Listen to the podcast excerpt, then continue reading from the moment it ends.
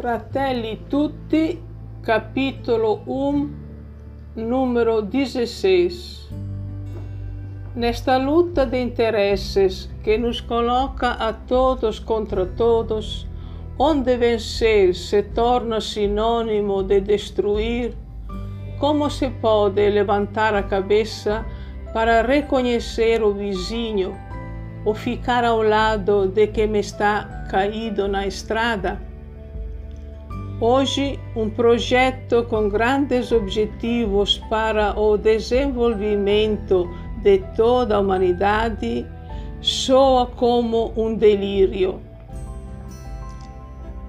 Aumentam as distâncias entre nós e a dura e lenta marcha rumo ao mundo unido e mais justo sofre novo e drástico revés.